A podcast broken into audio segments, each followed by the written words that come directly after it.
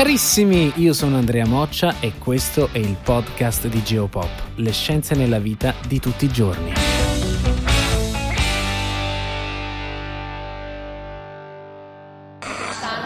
No. No, no. Perché Radio Maria prende sempre e ovunque? È una cosa su cui scherziamo spesso, ma in realtà c'è veramente un motivo, anzi più di uno per cui Radio Maria prende meglio delle altre stazioni radio. E sono motivi prettamente tecnici, perciò tenete a freno le battute, mi raccomando. Forse non lo sapete, ma quando ascoltiamo una canzone o una trasmissione radiofonica, stiamo in realtà ricevendo un'onda elettromagnetica. Eh sì, perché quello che fa la radio è trasformare il suono di un brano musicale o della voce umana in un'onda elettromagnetica che poi viaggia attraverso l'aria da un trasmettitore a un ricevitore che la ritrasforma in suono udibile per le nostre orecchie. Presa singolarmente questa onda non farebbe così tanta strada, così per farla viaggiare il più lontano possibile abbiamo capito che potevamo tra virgolette, appoggiarla a un'onda di frequenza più grande, detta per questo portante. Non è semplicissimo da capire, mi rendo conto, si tratta praticamente del concetto della modulazione, modulazione della frequenza FM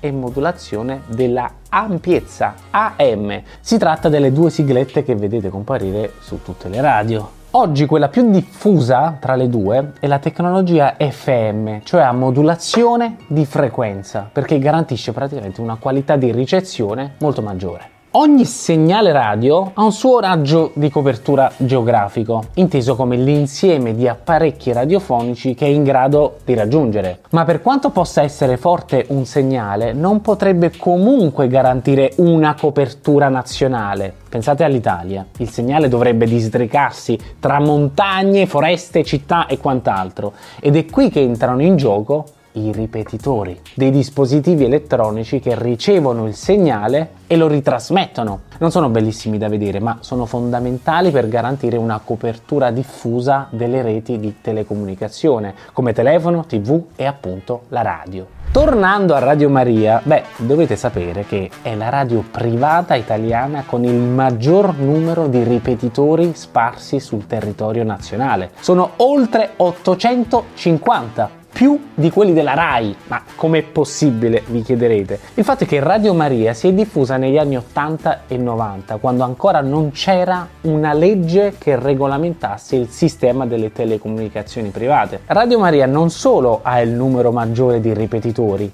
ma li ha anche in posizioni che potremmo definire strategiche. Infatti ci deve essere un giusto bilanciamento tra potenza del segnale e numero di ripetitori. In una zona pianeggiante capirete che si può avere un unico grande ripetitore con potenza elevata, ma in zone dove ci sono grossi ostacoli, come le montagne per esempio, bisogna avere tanti ripetitori, perché non è detto che aumentando la potenza il segnale riesca a superare i rilievi orografici.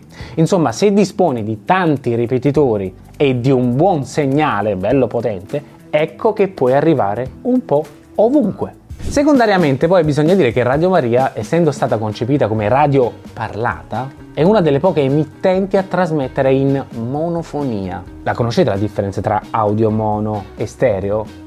Quella stereo, a differenza del mono, ha due sorgenti, due canali indipendenti. Questo contribuisce a dare all'audio un effetto molto più avvolgente, molto più realistico se vogliamo. Mettetevi le cuffie, questo è un esempio di suono mono. Registro la voce e la chitarra con un solo microfono.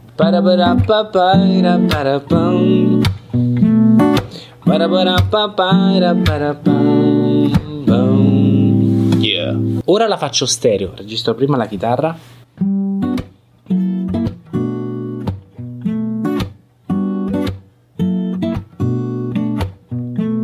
Ora registro la voce solamente che metterò dall'altra parte.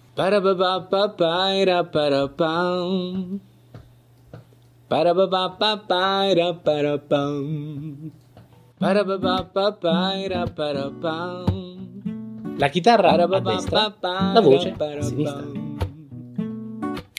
Avete presente Bohemian Rhapsody dei Queen con le voci che vengono da destra e da sinistra? Ecco, a Radio Maria non interessa suonare come i Queen e trasmette quindi in mono, cosa che per le specifiche proprietà delle trasmissioni in FM le garantisce una ricezione ottimale e con minori interferenze rispetto a un segnale stereofonico, di per sé più complesso. Insomma, i motivi non vengono certo dall'alto, ma sono prettamente tecnici e le circostanze hanno fatto sì che si creasse una sorta di leggenda metropolitana intorno alla sua potenza di segnale.